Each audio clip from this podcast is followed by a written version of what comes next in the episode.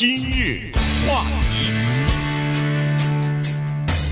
欢迎收听由中讯和高宁为您主持的今日话题。今天是我们中国农历的这个中秋节啊，所以首先呢，先祝我们所有的听众朋友和观众朋友呢中秋快乐。呃，而且呢，在今天下午。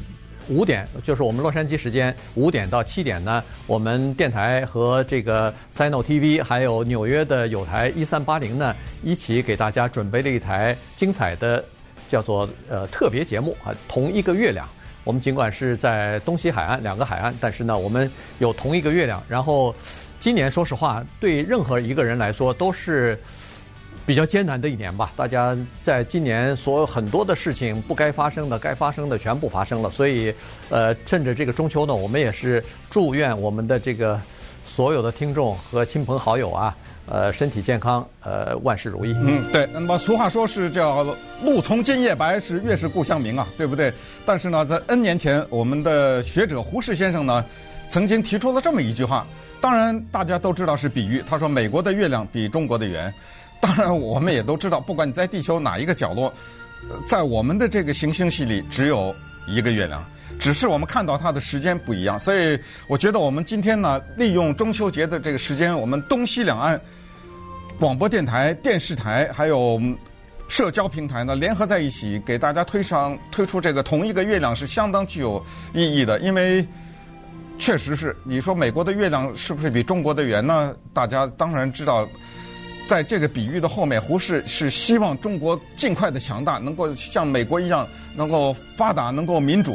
但现在我们生活在海外的人呢，不管你是在纽约还是在洛杉矶，我们看到的都是同一个月亮。所以今天啊，我们晚上五点到七点呢，就给大家表演一台节目。这台节目你可以在电台上听，你可以在四十四二四点二华语电视同步播出，你可以在 YouTube 上面看 YouTube。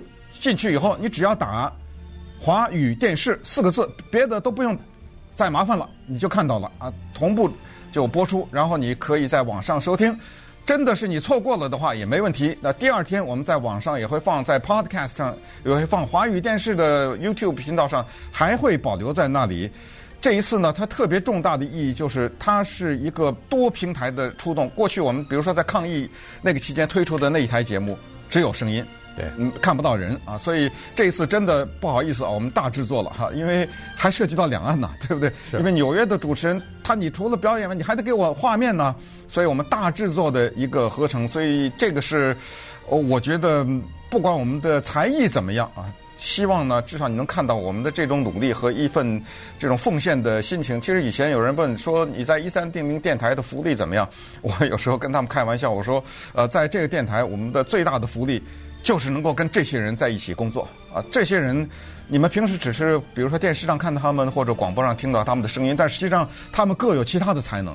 呃，这些才能呢，没有什么机会展现。当然，有时候我们有些户外的一些活动啊等等，呃，会给大家展现他们的才艺。可是实际上，他们很多人有专业的训练，对、呃，他们很多人有很多呃非常嗯棒的才能。而且这一次的表演呢，我再跟大家小小透露一下呢，我们还有。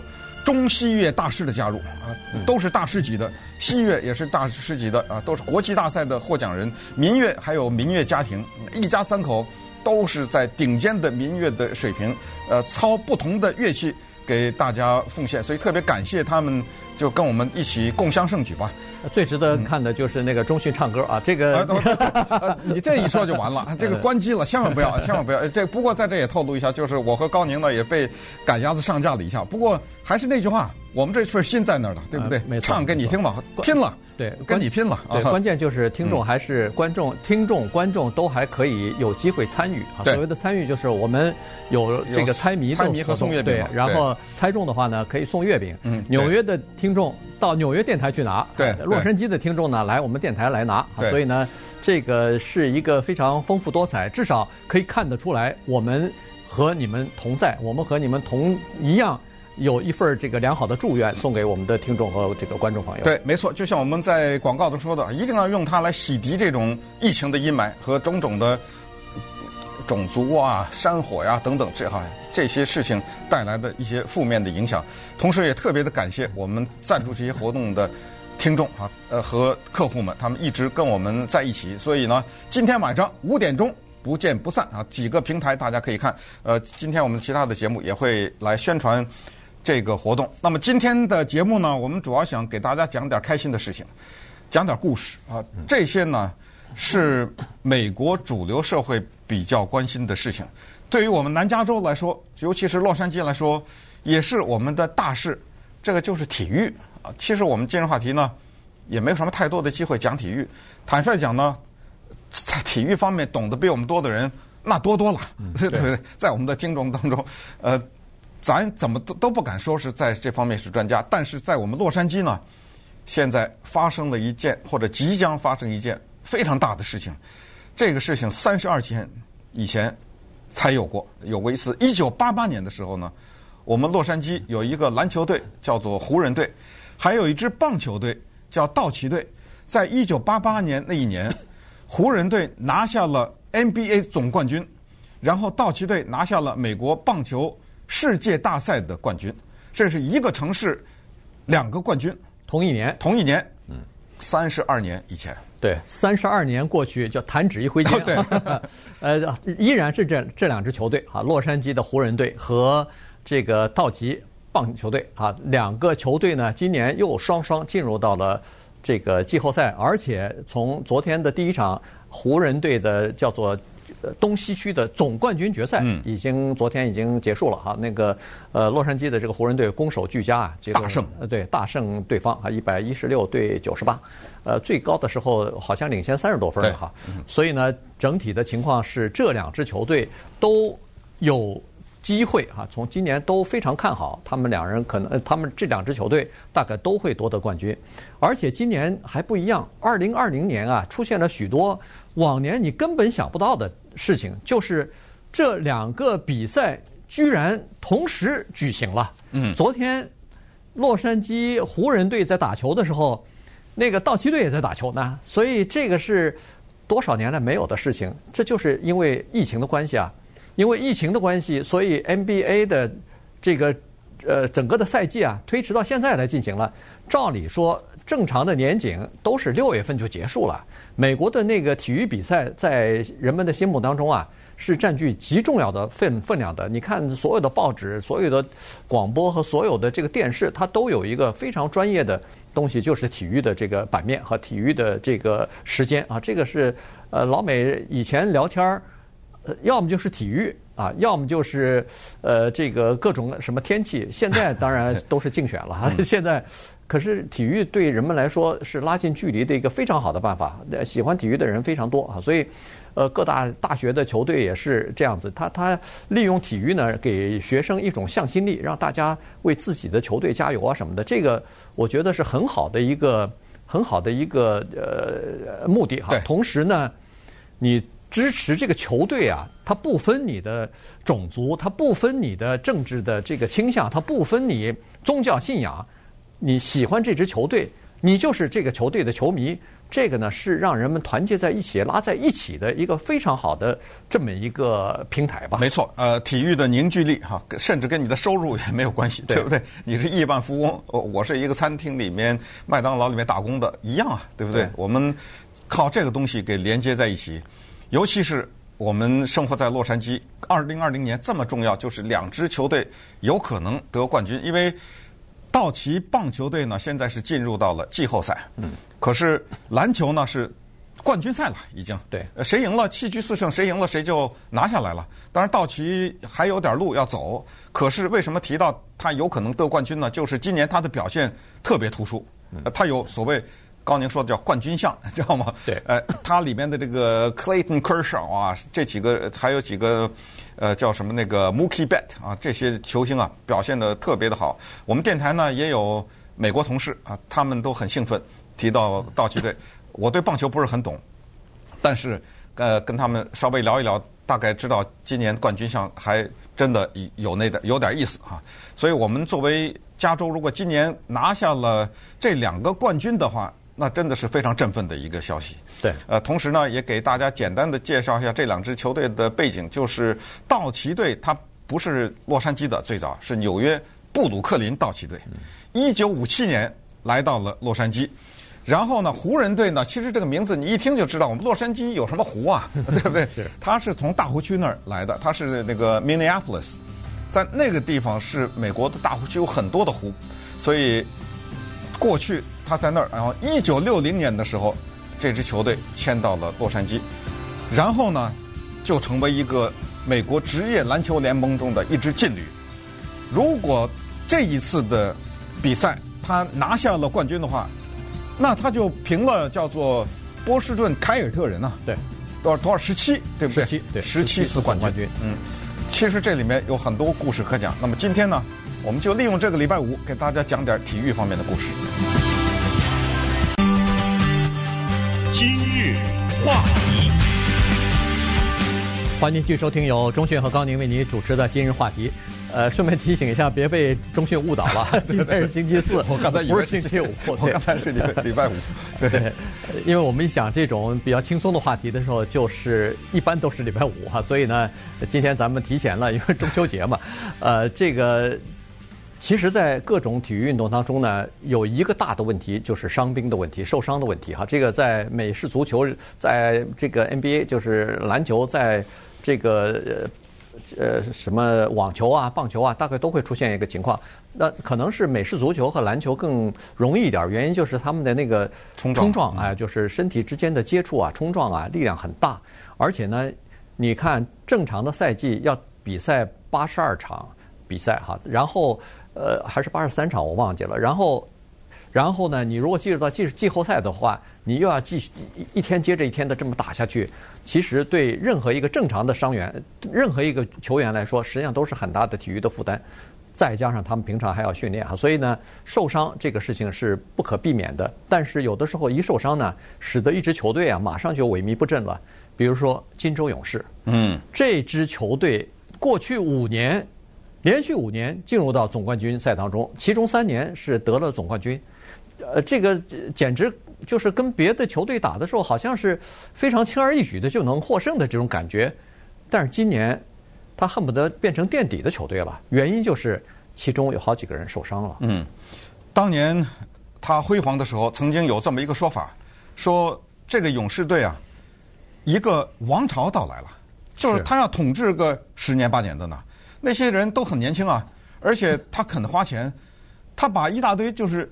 一流的明星全给买过了，就就全都是。这首先有个三兄弟，水花兄弟，对不对？对。首先有这三个人，再给加个 Kevin Durant，那你这玩什么呀？嗯。对不对？你这个太不公平了。你把所有的好的球员都集中你在你这儿，都不好，不好看了。这个球甚至都已经到了这程度，随随便便就能拿冠军了。这就是体育的不可预测性。讲到体育的不可预测性，它还有一些挺挺难过的一些事情。呃，我说难过不是说悲剧了，就是说让我们觉得。比如我们的快艇队，对不对？对，这也是我们洛杉矶队。反正今天呢，你对体育不关心或者不了解，也就跟着听一听吧，都是我们洛杉矶的事儿嘛，对不对？我们洛杉矶有一个过去呢，不是很好的篮球队，叫快艇队。但是呢，后来从什么微软公司的 Steve Ballmer 啊，对不对？从他们开始重新整顿呐，叫转手啊。后来大家还记得 Donald Sterling 这个老板出这个言言这个什么出言不逊嘛，对不对？贬低他自己的黑人球员，被悄悄地录下来了，灰溜溜的退出历史舞台啊，等等。后来呢，打造出打造成一支劲旅，也有很多的球星，尤其是这一次呢。他弄来了一个 Kawhi Leonard，这是去年的 NBA 的冠军呐、啊，恐龙队的，对不对？对。那个最主力的那个人被他们拿到了。这次他们是志在必得，冠军不说，至少你给我杀进总决赛或者怎么着，对不对？呃，轻而易举的进入到季后赛，然后呢，三比一领先。他打的是那个就是现在的金砖嘛、呃，金砖嘛，对不对？打的就是呃，就是被湖人队。淘汰的金砖，对不对？对，在季后赛的时候，三比一领先。在美国的别别的球队，咱们别的比赛不说了啊，就是篮球上面，这个三比一呢，是一个叫做听牌，有这么一个说法。对，它是一个无法逾越的障碍，因为它要求比数低的那一个球队要连胜三局，可是比数高的那个球队只剩一局就行了。你要知道，大家能够进入季后赛或者同样的进入到决赛，这是水平相当的球队。你凭什么连赢我三局啊？那这没有这个可能性的。所以快艇队基本上就肯定能够拿下来了，然后有可能会变成快艇战湖人呐、啊，对不对？嗯、然后得西区冠军嘛？对，谁赢了谁得西区冠军。他的教练那是现在 NBA 里面绝对是大名鼎鼎的 Doc Rivers，对不对？对，他真的有本事，我败给他。结输了，结果输了。当然不是这一场比赛的输啊，在前进入到季后赛之后，他上一个比赛也是一比三，呃，三比一领先，领先，结果被人家追成三比三平，差一点就输啊。所以，呃，总体来说呢，他。昨天好像被炒掉鱿鱼了，对，哎，然后这这是体育界的一件蛮大的事情。啊，对，当然这个教练是非常资深了，而且非常受人尊敬的一个人。但是在执掌这个呃快艇队的时候呢，基本上没有太多的好的成绩啊。当然都打到季后赛了，但是呢没有进入到这个总决赛当中去啊。这个是 Steve Ballmer 最最戳心的事情啊。他花了这么多钱，而且他就是要想。你至少给我把湖人队打败吧！咱们在一个呃城市里边，我花这么多钱，你把湖人队还打不败，这不行。但是我们都知道，一个公司也好，一个球队也好，呃，这是有文化的。湖人队这个紫金王朝，凭什么说它是王朝呢？因为它得冠军次数太多，进入到季后赛的次数是整个的 NBA 联盟当中它最多的。嗯，它它的它是排名第一，好像五十次了。那个排名第二的 Celtics，加上金州勇士，加起来才有他进这个总冠军的次数这么多。嗯，所以这是第二和第三加起来才这么多。当然他不是得冠军没那么多，但是他进到那个比赛当中那么多，那就说明这支球队他有这种韧性，他有这种文化，他知道在季后赛应该怎么打。这个是你没有一次都没有进入到这个总冠军决赛当中，或者呃三年五年十年八年才进去一次的那种球队，他是没法比的。这个是有底蕴的，你知道吧？嗯，对。所以现在大家明白为什么湖人队的希望比较大。还有就是他的人员的配置，他弄来了 LeBron James，关键是 Anthony Davis。对，这个家伙真的很个子又高，嗯，又灵活。对，说难听点，一般的大高个不是那么太灵活，对不对？对。呃，在篮板下面站着，呃，那球传过来，这个人个儿又高 又灵活，他再配上当今，我想 LeBron James 应该是一，也就属一第第一了嘛，对不对？对对。呃，就是绝对的是当今所有的球员里面最优秀的那个最厉害的。一哥了嘛，哈，一哥了，就是他了。他现在再加上一个，我觉得跟他差不多了，这这个 Anthony Davis 啊。呃，得得分比他还多呢。对对，这么一个，这俩加起来。就很难战胜，然后再加上呢，从昨天的比赛可以知道，还是这个体育的不可预测性。刚才说金州勇士队不可预测，这个王朝这么早早的就终结了，对不对？然后刚才说快艇队不可预测，这么好的配置，这么好的教练，这么好的球员，领先这么多，还是输了。你看昨天那个金砖是不是有有？不是金砖啊，是热火，热是热火。对，昨天那个热火是不是受又有受伤这个问题？对，在昨天比赛当中，这个这是季后赛啊，这是总冠军赛了，所以这个双方之间的对抗其实是比较多的啊，就是大家都抢位抢得很凶，所以那个热火队有我看至少有三个球员受伤，当然不是有一个球员是摔下去肩膀着地呢。呃，可能比较厉害，所以到这个休息室去休息。我估计那个还稍微好一点。我我现在比较担心的就是那个球员啊，他如果脚脚踝什么肌腱什么拉伤，腿一不行，那你这个打球就真的就不行了哈。所以那个他们那个非常主要的一个球员 Jimmy Butler 哈，这个就是腿受伤了。我我今天还没有看那个队医拍出来片子，到底看是怎么样。如果要是他这个就是。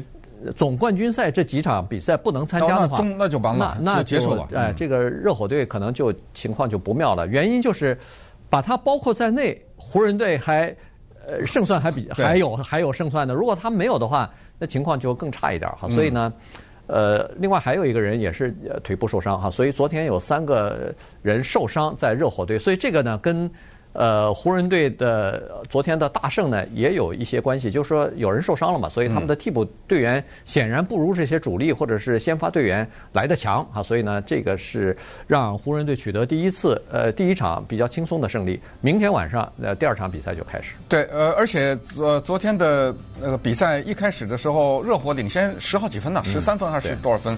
但后来当然一点点的被追上。顺便也讲一下呢，就是刚才提到的 LeBron James。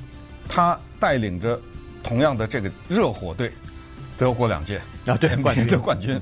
呃，他也就是说，他到哪儿哪儿就能得冠军，是真的是这样。而且这个人他是现在进入到总决赛，就这个人呐，所谓总决赛就是季后赛也完了，就是冠军赛十次，对，他就是十次进入到那个里面去。湖人队顺便也说一下，有从现在往前倒数十年一蹶不振。呃，自从科比退休啊，或者。对，这等等，从二零一零年开始就一直没有打入到这个总冠军决赛当中去嘛。然后老布让一来，你看，马上就是今天这个一个情况。那么好，那接下来呢，就把这个话题稍微展开一点，讲一讲美国的篮球队里面的其他的一些现象，包括他们在疫情的期间和中国发生的一些摩擦，以及整个的对美国体育界的影响。今日话题，欢迎继续收听由钟讯和高宁为您主持的今日话题。呃，今年呢，对整个的 NBA，呃，其实对整个的美国的任何一场、任何一一类体育运动呢，都有很大的冲击。原因就是冠状病毒啊，这个冠状病毒来了以后呢，呃，他就不就是各个球队他们都发现说没有办法在体育场，呃，在这个拥挤的密闭的空间聚集。什么几万人在体育馆里头是几万，在体育场那就是七八万了哈，这么多人去看比赛，这是这个不行的啊。所以呢，整个的体育全部等于各种各样的比赛全部停下来了。呃，NBA 也是这样，在三月份的时候，他们发现第一个球员呃检查出来这个就是那个冠状病毒是阳性以后。一下子从三月大概十七号吧，一直停到了六月份以后啊，然后到七月份才重新又开始，所以这就是为什么整个的这个季后赛拖到了现在，拖到十月份了。那明年的这个球季呢，照理也这个正规的球季呢，应该是在十月份就开始了啊，在九月底十月份就应该开始。可是，呃，现在没办法了，明年的球季可能要拖拖到明年的一月份才能开始。那这样一来的话，就有些担心了，就是说，在明年一月份，如果正规球季开始，而且还是打八十二场球的话，那季后赛就拖到了明年的七八月份，嗯，刚好和奥运会是重叠的，嗯，所以有很多一线的最好的球员就没有办法去参加奥运会了，就不没有办法代表美国队去参加那个美国的篮球呃男子篮球队了，所以，呃，这是一个担忧哈。当然。有一些球队刚好你是很好的球员，但是你那个球队哦，对，被淘汰了，被淘汰了，没进入到季后赛，那当然你还是可以呃披美国的战袍去参加奥运会啊。但是这就里头就有许多变数，也就是说，在这个进入到季后赛之前，没人知道谁可以参加美国队啊。对 NBA 呢，二零二零年开始的时候有点不幸啊。首先呢，他是 NBA 的主席 Dave Stern 去世了，在一月份的时候。接下来当然大家也都知道。科比的悲剧发生，这个东西非常震撼的。对于 NBA，你像在季后赛的，就是我们湖人队对之前就是在对热火之前是应该对金砖吧？嗯，对。呃，对，在对金砖的第二场比赛的时候，因为他是淘汰了金砖才得以和热火争冠军嘛。对。呃，他在打金砖队的的第二场比赛的时候呢，就剩三秒钟还是两秒钟了。嗯。就如果这个球发出来投不进就输了，是第二场输了啊。结果他的 Anthony Davis 拿到球以后，没一秒钟的时间都没有，转身跳投三分，唰的一下进了。进了以后，他嘴里就大喊了一声 “Kobe”，嗯，他就觉得他说就是好像是 Kobe 附身一样，这种感觉全场都听到了，在在那儿大喊。当然，我我说的全场就是没有现场观众啊，就是看电视的人。都听到了，他大喊了一声 “Kobe”，所以这个事儿对影响整个的呃 NBA 都是有影响。然后就大家想到的是 NBA 这连遭打击的，就是二零一九年头一年的十月份，在中国上海 Ritz Carlton 酒店里面，第五十七层楼上面，对，这么多的优秀的球员，就是 LeBron James 啊，什么这帮湖人队的球员，要在中国拉开比赛，当时是对网队吧？对，啊、呃，都去了中国，那在中国的疯了，知道吗？这是很大的一件事情。这些平时 平时只只能在电视上看的人，现在出现在在中国的体育场里面，然后中国的球迷各自给自己的喜欢的球员或者球队加油，当时是一件大事儿。但是姚明的老东家休斯顿火箭队，那个时候有一个是他的总经理，总经理叫做 Daryl Morey 啊，Daryl Morey 呢，不多不少在推特上发了一条推文。全都改变了，大家万万没想到，这么一个体育盛世，所有的这些居然跟香港的游行有关系，而且居然让 NBA 蒙受了可能上亿的损失。就是这个叫做 Daryl Morey 的人发了一条小小的推文：“我支持香港学生和香港市民的民主运动。”砰的一下，全没了。对呃，篮网队和湖人队他们在这个 Ritz-Carlton 呃酒店住着，马上就要出去练球了，晚上就要进行比赛了。突然这个消息出来了，那当然中国非常恼火啊，中国政府也非常恼火，所以立即就宣布晚这个节目呃这个叫比赛先停止。所以，然后所有的一切活动，比如说球员签名啊，什么所全部取消。呃，连去球场都都不能去了，所有的球场的练球啊什么的全部不能去，就就待在旅馆的房间里边，然后在等待决定啊。因为那个时候 NBA 的这些，就是这些领领导这些也也知道了这个情况了，要赶快和中国方面沟通，然后要紧急处理一些事情啊。所以，呃，待了好几天啊。那中国的这个央视也取消了比赛。同时，那个对整个的 NBA 的那个呃比赛都取消了好几场哈，所以呢，这个对 NBA 是一个很大的打击。后来 NBA 也承认了，说光是这个事情大概损失了好几亿，就是电视转播的这个费用就没有了。再加上今年的这个就是疫情一来了以后呢，NBA 你看他尽管在呃没有观众的情况之下打球，但是呢，那也只是电视上可以看到。所有的门票、所有的纪念品、所有的东西，你这个收入明显的就减少了。那个这个方面呢，这个 NBA 呃损失非常惨重哈。所以在今年以后的这个 NBA 的财务状况呢，现在看上去呃不容乐观哈。因为说实话，这么多球员，那都是天价的高高薪。聘聘请来的，如果要是收入不够的话，如果要是这个 NBA 钱不够的话，那可能只有减薪了，没有没有别的办法。原因就是您这这么高的薪水，我我拿不我收不来那么多钱，那只好没办法就减薪啊。所以这个接下来的下一个赛季情况还不知道怎么样呢。呃，最直接的大家就知道没人买票啊，没有人在那个体育场里面看呢，对不对？这一些直接的收入，整个的中国市场现在基本上失去了。嗯，这个市场。没有，尽管 LeBron James 后来也发了推文，呃，他说 Daryl Morey 的这些说法是，呃，他不太了解情况什么之类的，好像还想挽回一点儿。但是 LeBron James 不知道，他很快成了香港示威人的人民公敌，对不对？呃，他人家举着他的画像，就是说这个人就罢，就是叫什么，呃，去看他的比赛啊什么之类的，他立刻变成了一个反面人物，在那个香港示威的人当中，甚至包括。在洛杉矶，我认识的香港来的一些人，也都是过去都是 LeBron 的球迷，说以后不看了，这些就支持香港民主的这些人，就说以以后不看了等等，就产生这么连锁的这个反应。这个事儿本来还以为可能反正就给点时间吧，就过去了。你要知道，二零一九年十月份的时候没有疫情啊，对，没有这一件事儿啊。那接下来这件事情来了，你说疫情来了以后，那。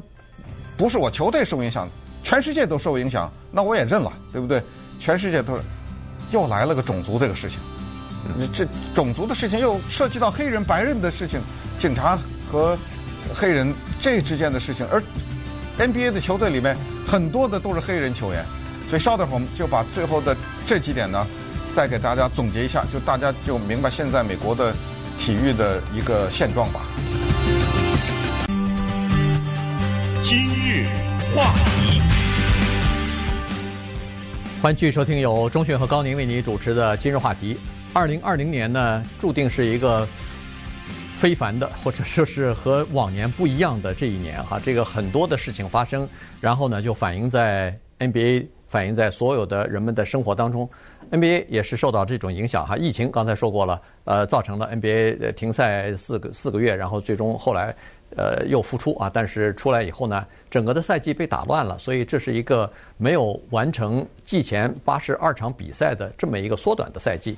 呃，其他的球赛也一样，包括棒球，我们说了，现在进入到季后赛了。但是棒球原来也是七胜四四胜呃七战四胜制的，现在缩短为三战二胜啊，三战两胜制了，所以整个的赛程呢就给它缩短了。那这个是没有办法的事情，但是呢又发生了，比如说是，呃，这个种族歧视的问题呀，呃，警察呃杀死黑人的问题啊等等，就在全美国的范围之内，大小城市呢举行各种各样的抗议啊示威啊，那这些就反映在了体育这方面啊，就反映在球员的身上。一位这个金砖队的球员 Jeremy Grant 啊，他呢在六月份的时候，当听到呃 NBA 联盟的官员跟他们发这个电子邮件，告诉他们说准备在七月份重新恢复比赛要开打的时候呢，他当时就非常犹豫，到底要不要回去打比赛去哈？原因他好像觉得自己的这个呃，就是整个的安全会不会受到影响啊？疫情会不会受到？呃，影响等等。同时呢，他还有另外一个考虑，就是他前几天刚刚去参加过，到这个首都华盛顿参加过一个大型的这个示威游行，要抗议这个种族歧视的。因为五月二十五号不是在明 Minneapolis 那个地方，一个弗洛伊德一个黑人的男子被一名警察给就是跪在头颈给弄死了嘛？所以，呃，在全美国。对这件事情就有各种各样的抗议和示威，所以那个时候呢，他就参加过这个游行啊。所以后来他在犹豫的时候呢，有些队友就跟他通电话了，告诉他说，其实回来以后，第一你不用担心，呃，比如说我们隔离起来到这个佛罗里达的那个呃泡泡的那个隔离区啊，进行练练球和比赛，没有没有观众在场，应该安全没有问题。同时呢，这些队友告诉他说，你想要。利用你这个平台和呃这个球员的身份去发发声的话，去表达你的这个政治立场和政治的这个见解的话呢，其实去参加比赛反而比你一个人待在家里头可能更有用。于是他听了这番话以后呢，呃，就回去参加比赛。对，但没想到还是有变数。之前我们大家可能还记得，后来又有一个这在威斯康星 Kenosha。一个黑人被打了七枪嘛，对不对？又发生了这个事情，然后又把之前的 Breonna Taylor 这个事情给挖出来了。对，所以这一下子呢，就出现的叫 NBA 罢赛的情况。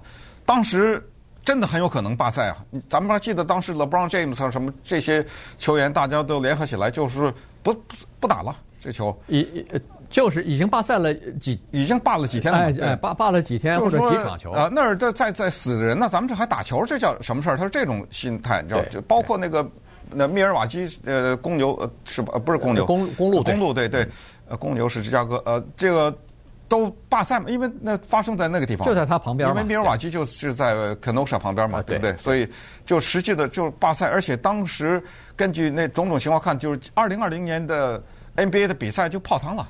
嗯，呃，东一下西一下，又一个疫情，然后就是这边种族的矛盾，这个球员又不去上场打球去，但是后来呢，就 Adam Silver 了，就是他的现在的主席嘛，NBA 的主席，就召集了这些人，那么他当然是也是谴责种族歧视，当年把 Donald Sterling 从快艇队的老板的位上给踢出去的就是他呀，Adam Silver，当时他就他是个白人啊，他是坚决的举着反种族歧视的。